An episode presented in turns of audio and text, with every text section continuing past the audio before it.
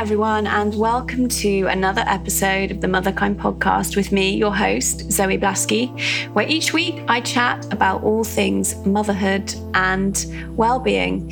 So, if you are new here and this is the first episode you've ever listened to, then very, very warm welcome. And if you are a regular, then hello and thank you. This week, I am sitting and chatting with Jessica Huie, MBE. Jessica is the founder of an award winning PR agency. She's the creator of Colourblind Cards. ES called her one of Britain's most inspiring entrepreneurs, and she sits on Glamour magazine's Power List as one of the UK's most influential women. She is also a mum of two and a stepmom. And she's just written a new book called Purpose Find Your Truth and Embrace Your Calling. And in it, she shares how, despite all that outer success that she was having in her entrepreneurial life, she actually inside felt pretty purposeless and unhappy. And the book is about how she changed that, how she went from that sort of empty place to living a much fuller life, a different life on the inside which of course translated to the outside for a life full of purpose and wonder. It is an amazing book. I've recommended it to so many of my coaching clients and friends.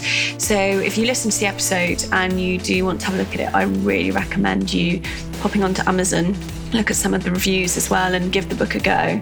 So, Jessica and I chat about her background, her journey to writing the book. Part of my path over the last two years has really been amalgamating everything and learning how to function in a practical world where power, money, and all of these things are very much a part of the structure of the world that we live in, but staying true to me. We talk a lot about spirituality. The book is a spiritual book. That's how I read it, and I think that's why I loved it so much. So, we also chat about some of our other favourite spiritual books that Jessica and I have both read, and we have quite a few in common. The spiritual is definitely intertwined with the practical because once we get in touch with our sort of source power, then we start to feel what it is that we want to bring forth into the world.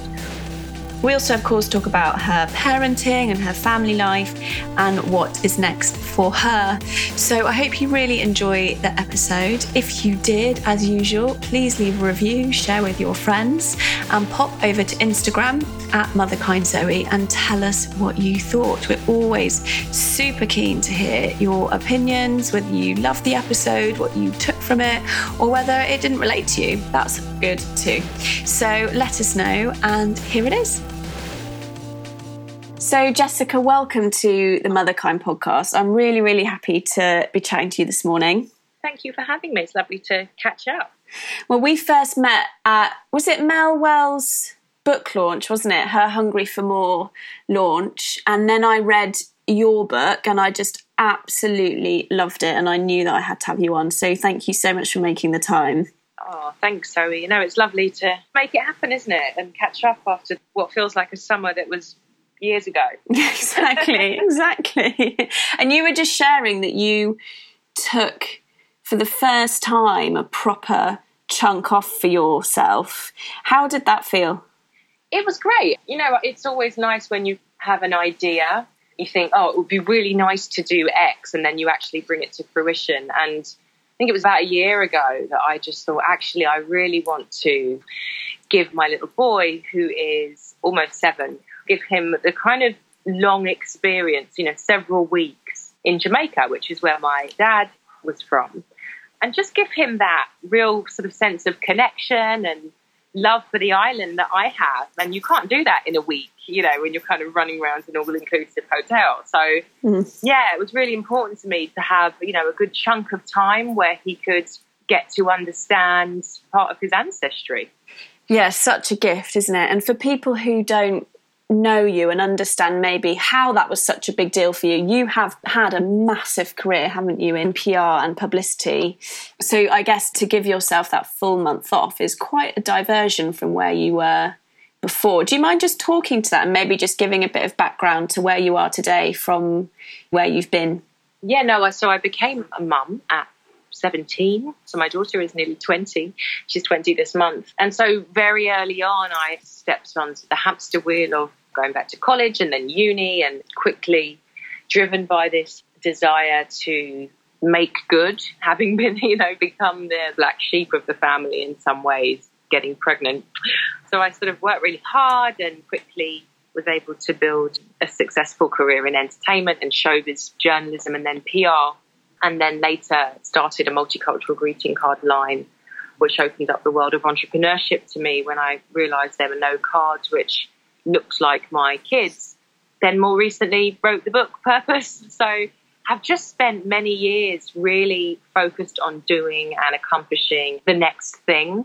So I've been fortunate to have lots of lovely holidays and travel lots for work, but having a break which was more than 10 days, I think two weeks at a push, I've not done that since I was very, very young. It felt quite rebellious.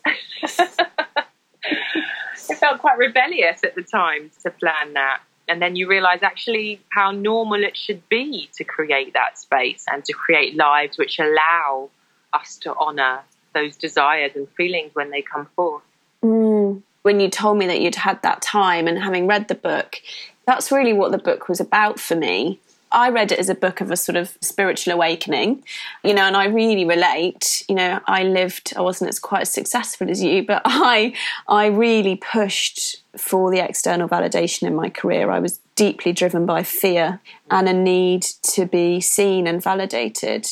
And I think the book, for me, as I was reading it, it really felt like a sort of living for the outsides and then your transformation to living for the insides. And I think giving yourself that gift of a full month with your son to me feels like living for the insides, not the outsides. For sure, definitely. And I think it's an ongoing process, isn't it? I'm not sure what your experience has been, but for me, I have to constantly check in with my motivations and that that intent is stemming from what's right for me as opposed to what everybody else is doing. Mm, mm. because we're so programmed that way and it's quite an alien way to be i think in many ways. Yeah definitely. I mean it's a daily thing for me. I talk about it a lot on the podcast. It's daily checking in with what feels right and true for me. So how did your journey then i don't really like that word but how did that unfold from having this sort of big outwardly successful career to coming into this more inner way of living. Can you talk us through that process?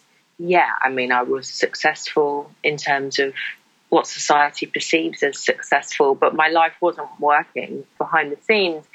And so in my late 20s, when I'd already way exceeded my own expectations and those of others, and certainly I'd say society at large, in terms of how they viewed young people who get pregnant very young and drop out of school. In my case, I was expelled. But yeah, my relationships weren't working. I was a complete workaholic. I was a control freak. I was a perfectionist. And I didn't enjoy being in my own head. it wasn't a healthy place to be. And so I sort of embarked on this mission to fix myself because I thought I was broken and just tried things out everything from therapy to all sorts of weird and wonderful courses, which had varying degrees of effectiveness. But it was when I discovered meditation that I would say I started to experience, or certainly realize that it was less about outside help and more about my need to go inward and do less as opposed to find new tools. You know, it was not about accruing new tools, it was about shaking off some of these masks and layers that I'd picked up over the years of habits and perspectives. So things started to improve through my 30s, but it really wasn't until my dad was diagnosed with terminal cancer in 2016 that everything really changed. And that was because for the first time in my life, I became very present, and that was transformational. Mm. And what did you learn through that presence and that stopping and that coming into the moment? It's still difficult to put it into words, which is part of the reason I wrote the book. It was a profound period of time where there are no rules, no need for roles when you are in that kind of space, you know, this space between life and death where you're with somebody you love very, very much. So the roles dissipate and the, the divisions that come with roles such as daughter and father, for example, the divisions that come with roles such as boss and employee, as those things, there were no need for them. So the interaction was incredibly pure. And it was the first time that I ceased identifying as the title on my business card. There was so much insight and clarity that emerged from being in that very pure, energetic space, as much as it was very painful. You know, there was a lot of beauty there. Mm. Yeah. Difficult to articulate. Mm, I've had glimpses of what you're describing, and I think what's interesting, and a lot of the people that I coach and work with, is that so often as we get to that point, like you were saying, it's that total acceptance of everything that's going on in that moment. And so many of us, me included, want to run from those big feelings, like run from the pain, run from the grief, did you find yourself doing that like wanting to push the fuck it button as i call it? And how were you able to stay with those uncomfortable feelings which i can't imagine watching your father die? You know must have been horrendous in so many ways. How did you manage to stay with that?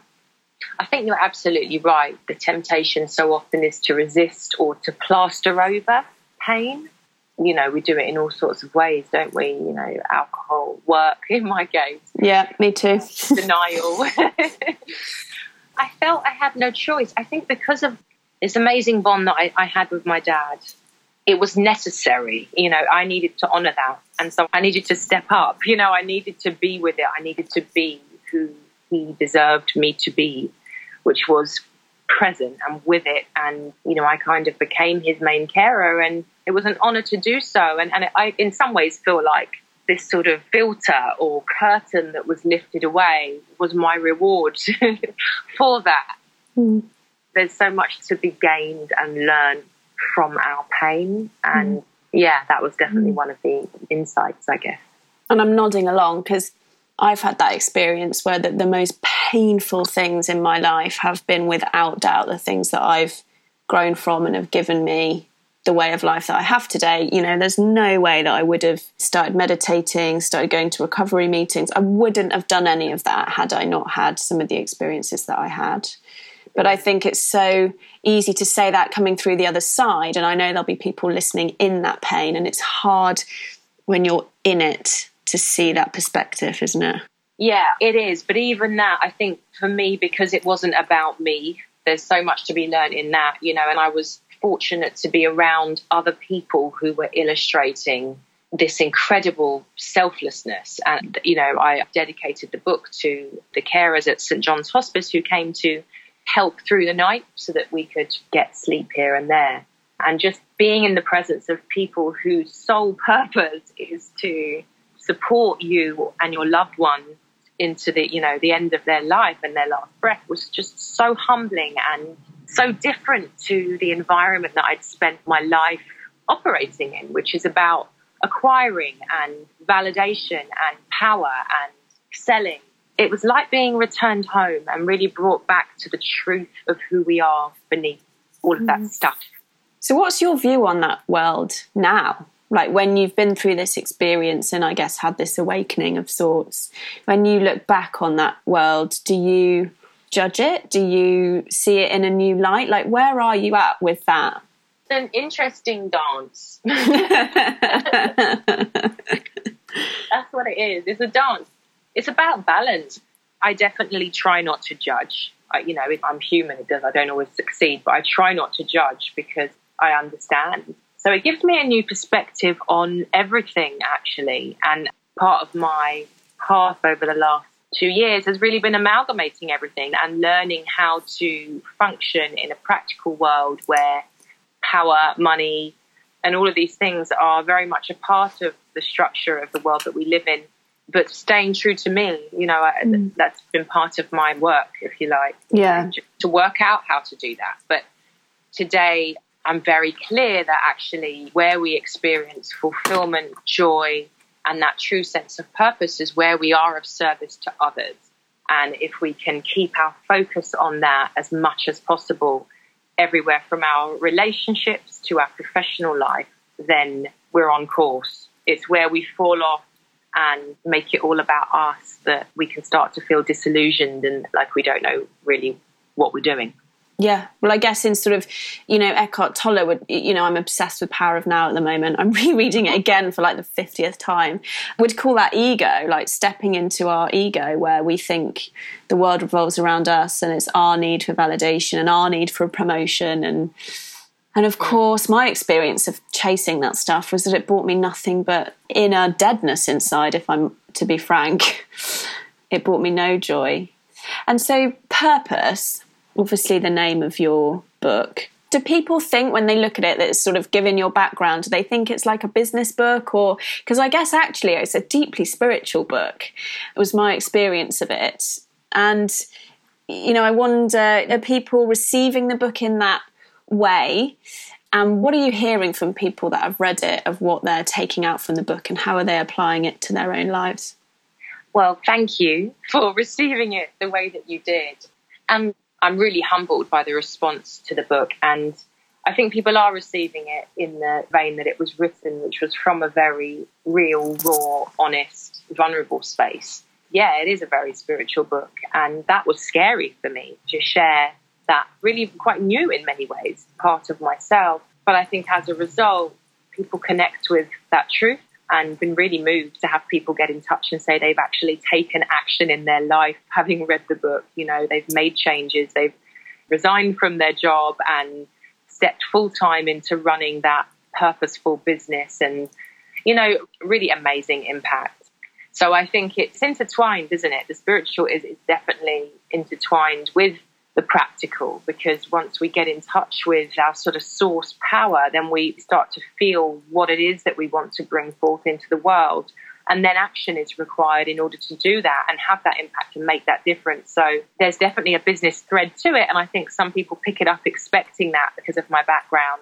But thankfully, people have stayed with it and not got upset when it's not about press releases. Well, I think a truism of life is that people receive things with the energy with which they were created. So, because the book is created out of such heart and love and service, it's not surprising to me that people are receiving it with that energy. There's very little, very little ego in the book, was my experience of it. It was really just a story of and I guess a common story of someone pushing for all those outer successes, getting them, and then of course it not giving what we think it's going to give. So, what's your purpose today? Well, it's staying connected to my truth, to my higher power. It's exploring that and staying connected to that. That is my immediate focal point of my life. Yeah. And everything else comes as a result of that. So I think our purpose is evolving. It's not something which is fixed. But yeah, my sole purpose right now is to to stay connected, to stay aligned as much as possible, and allow myself to be led from that space. Mm. So everything that I do is a byproduct. Mm. And can you just break that down for people that are listening who maybe haven't experienced?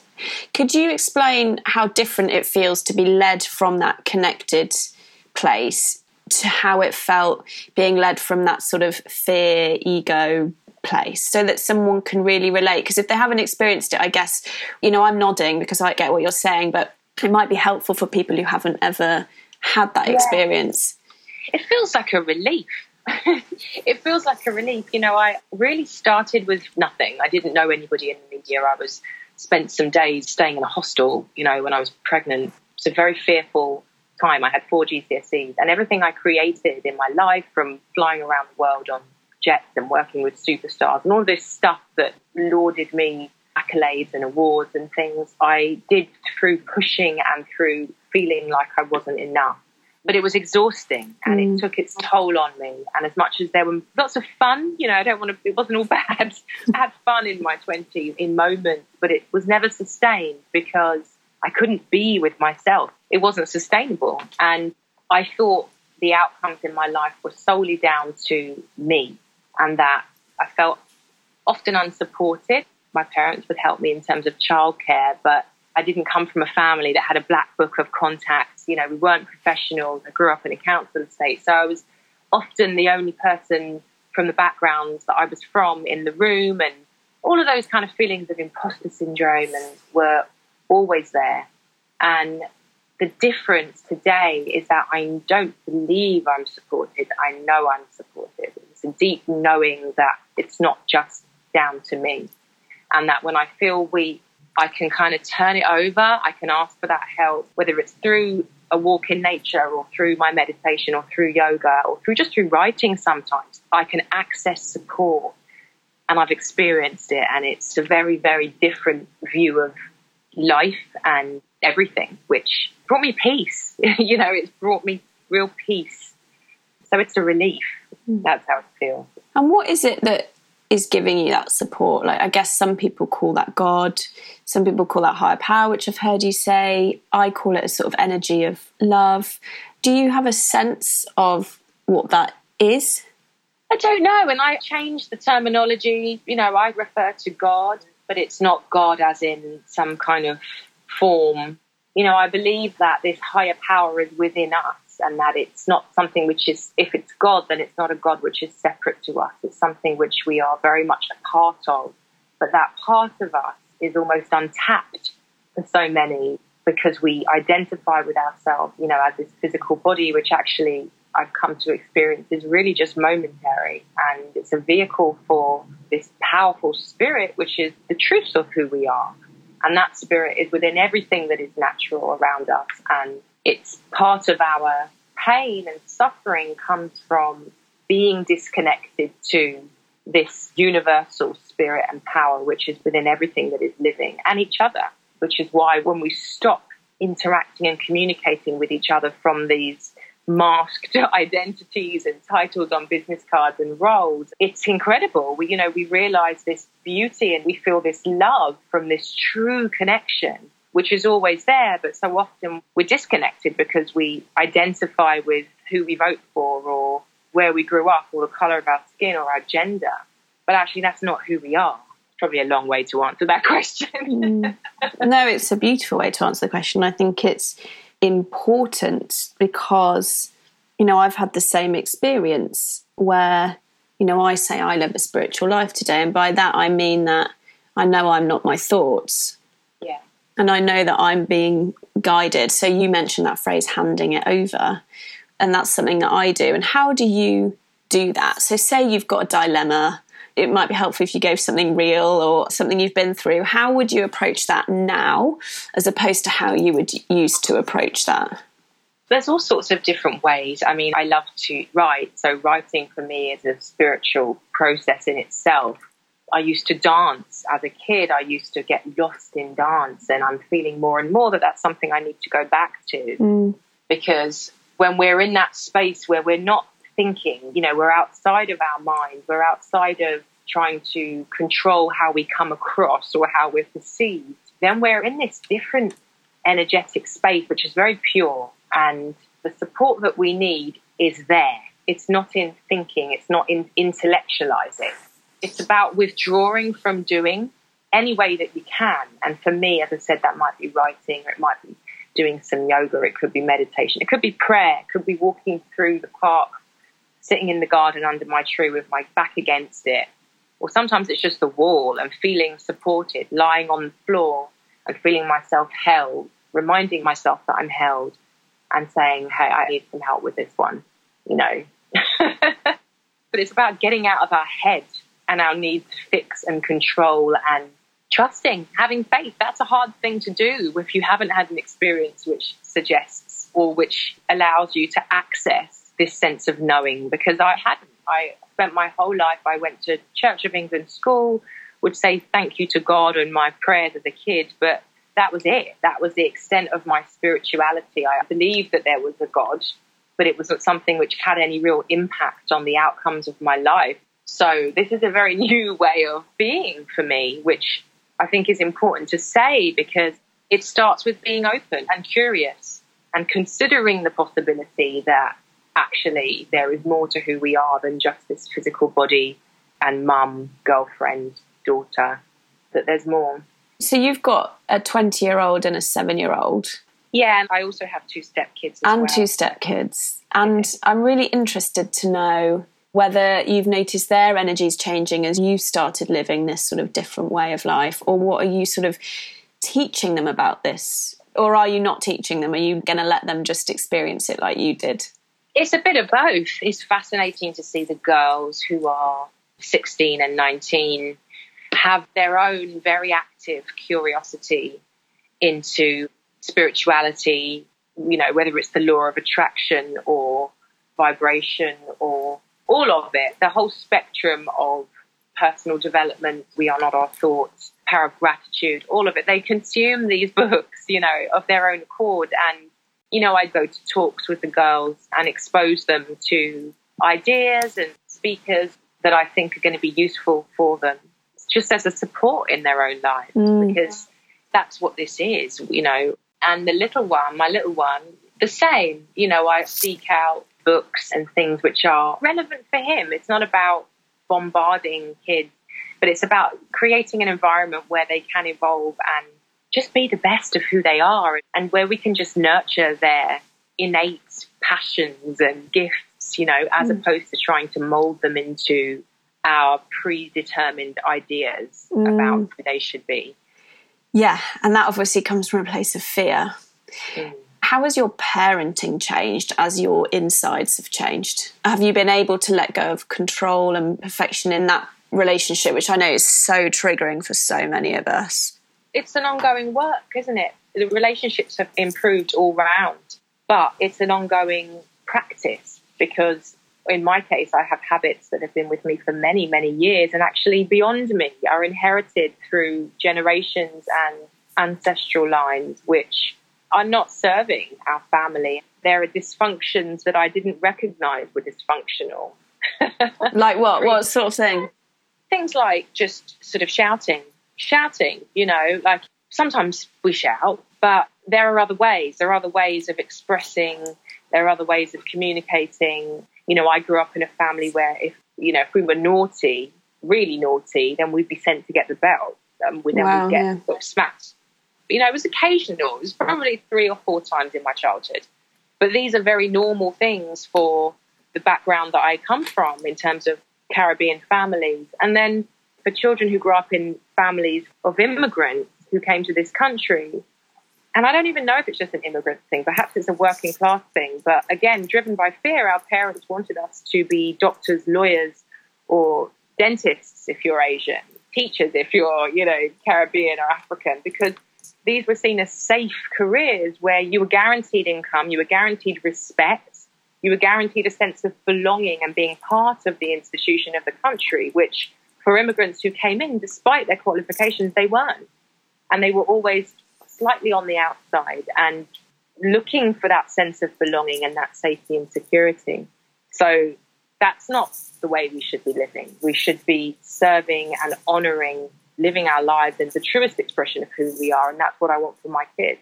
That's my sort of parenting philosophy as well, is just, I just want to get my own stuff out of the way enough that I can enable her to be exactly who she wants to be. And I'm challenged all the time with it. Like she's going through this phase. She's three, my little girl, and she wants to wear the most bonkers outfits and always to like the things where I want her to look really nice. And it's really interesting. I can feel my programming of being yeah. like, get that horrible neon hoodie off and put this pretty check, you know, dress on. Uh, you know, it's hard. It's really hard because that part of me so still wants to be enough to the outside, you know, and I always have to say to her, sometimes I'll say, you know, mummy is really struggling with letting you wear this, but I'm going to because this is important that I don't let my stuff get in the way of who you want to be. I mean, she obviously has no idea what I'm on about, but it's it's it, it's good for me to like voice it in that way. Gosh, it's going to be a life's work for me for sure. I think for most of us, for sure. so, if someone is listening to this and their interest has been piqued by your sort of journey and they're going to read your book, but where else would you suggest that they start? You mentioned meditation, you've mentioned talks, you've mentioned yoga. Where do you advise people start to come into this inner stillness? I think decide to prioritize it. This exploration of who we really are is the most incredible adventure that you can embark on. And as a result, everything in your life will improve, change, be better. And so decide that that's a priority for you and become curious and start to question. And part of the way that we can do that is by looking at what we consume. So, yeah, read my book, but read other books, listen to audio. It's about shifting from this reactive way of living where we just do what we do because it's what we've always done and we think what we think because it's what we've always thought and deciding to start to become aware of what we think, how we live, the habits that we have, and whether or not they are in line with who we really are. Mm, so I think there's, important. lot, there's lots out there. You know, we're so spoiled. We're so fortunate to have so many different, particularly in London, you know, places that we can go and talks we can listen to and just kind of explore what resonates with us. And was there one book on your journey that really spoke to you? Or more than one, maybe? Yeah, The Power of Now was powerful for me too. A Return to Love, Marianne Williamson. Lots of Maya Angelou's work. So many. Then recently I read The Untethered Soul, which was really very beautiful, honest book. But I think it's different things for different times of our life, isn't it? Sometimes we could pick up a book and it's just not the right time and it doesn't connect with us and come back to it 10 years later and you're like, wow, you know, I needed to read this. So, yeah. Yeah, well, I first read The Power of Now when I was 22. I'm only just, I mean, you get it on so many levels. It's a very powerful book, but yeah, it's so true. It's so true. I, living this sort of way that the right books fall into your lap at the right time. So I always say to people, you know, look for that random email that you didn't even remember signing up for, you know, and then there's a book recommendation on it. Or, you know, I think we do get guided to the resources that we need at our Yeah. time in our journey, don't we? So maybe someone listening to this is going to be guided to your book. So at the end of every interview, I always ask the same question, which is if you could give one thing to all the mums in the world, what would that be and why? I think it's the conversation we've just had, ironically, Zoe. I think it's this very conversation in the hope that it might spark their interest and encourage them to go off on their own little exploration. Because I think there's nothing better, as you said, you know, you want to get over your own stuff enough that you can be the mother that you want to be to your kids. And I just think that is the greatest gift. So, yeah, I hope that somebody listening has got something from this. Well, I'm sure they have. Well, thank you so much. My pleasure. So that was the episode. I hope you really enjoyed it. If you did, then please, please, please leave a review. It does make a massive difference if you leave that review on iTunes. I do read every single one and I'm deeply grateful. Also, if you want to send me any comments or thoughts about the episode, it's zoe at motherkind.co or on Instagram, where we really do continue the conversation at Zoe underscore motherkind. And I also wanted to let you know many people don't realise, but I do work one on one with mums. I'm a trained and certified coach. So if you want to work with me directly on transforming any area of your life, inner life, or something you want to manifest or change in your outer world, then get in touch. I love working with mums. I have amazing results through my program, so I'd be honoured to support you. So if you feel like the time might be right for you to transform, then drop me a line, zoe at motherkind.co, and I'm wishing you a wonderful day. Take care.